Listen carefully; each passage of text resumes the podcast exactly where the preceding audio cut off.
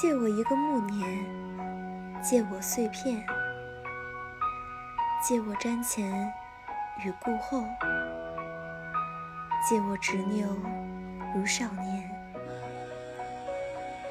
这是樊小纯写给木心的诗。青春自有飞扬艳丽的明媚，年老却也不失看尽沧桑、略至成熟的风味。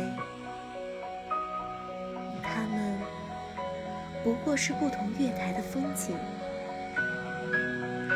只看停留于此的旅客，能否于从绿中发现芳惠，失去。一片暗香。